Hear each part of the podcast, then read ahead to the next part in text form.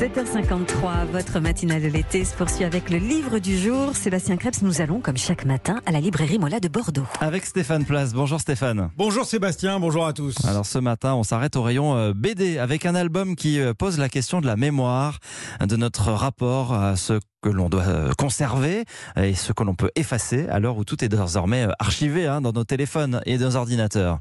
D'un côté, on vide nos tiroirs, plus besoin d'accumuler euh, les CD pour écouter de la musique, les DVD pour conserver des films. Et parallèlement, nous remplissons, euh, vous l'aurez remarqué, des disques durs ou le cloud. Mais si la place venait tout de même un jour à manquer, nous obligeant à faire des choix drastiques. C'est exactement ce qui se passe dans Préférence Système. Cette bande dessinée nous projette en 2120. Le data a tellement grossi que des juges ordonnent chaque jour des destructions pour gagner de l'espace.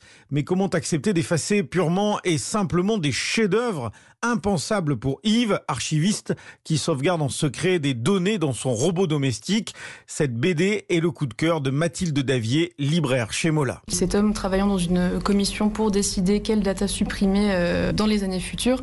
Alors effectivement, ça commence à le titiller au niveau de sa loyauté envers cette entreprise, parce qu'on lui demande de, supprimer un petit peu ce qu'il considère comme des joyaux de l'humanité, comme le fil de Stanley Kubrick. On poser la question aussi pour les Victor Hugo, pour euh, les musiques des Beatles. En fait, toutes ces œuvres qui ont été un jour euh, partie prenante de toute une euh, partie de la population et qui, dans le futur, ne sont plus consultées. Est-ce que la technologie peut tout conserver au final Parce que c'est ça la grosse problématique? Donc c'est un récit d'anticipation futuriste, mais on sent qu'il peut devenir très réaliste. Dans la vie de tous les jours, maintenant, tous nos objets électroniques, généralement, ont leur mémoire saturée. On se demande toujours qu'est-ce qu'on va supprimer. Donc c'est une problématique qui est ancrée dans la société. À travers ce récit, l'auteur Hugo Bienvenu pose des questions essentielles sur la mémoire collective, sur ce qui nous est indispensable. La mémoire, à court terme, va être entièrement transvasée vers le numérique. Et en vrai, les seules personnes qui consomment, on va dire, du physique, aujourd'hui, c'est une petite part de la population. Et du coup, je me disais, bon, bah, si on tend la ligne, dans 50 ans, on sera tous que des consommateurs de numérique. Et puis même, l'archive linéaire physique, c'est quelque chose qui coûte très très cher à entretenir. Et on se rend compte qu'avec toutes les coupes budgétaires et tout, on est en train de réduire la part du physique. Et ça va devenir des objets de luxe, en fait. On a tous une sensibilité personnelle qui est liée à notre éducation et notre vécu. Et c'est ça qui nous oppose à la machine, en fait.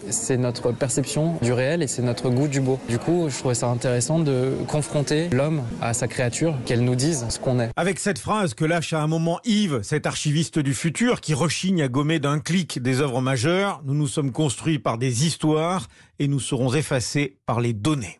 Préférence système, voilà pour cette bande dessinée, c'est chez De Noël. Merci Stéphane Place.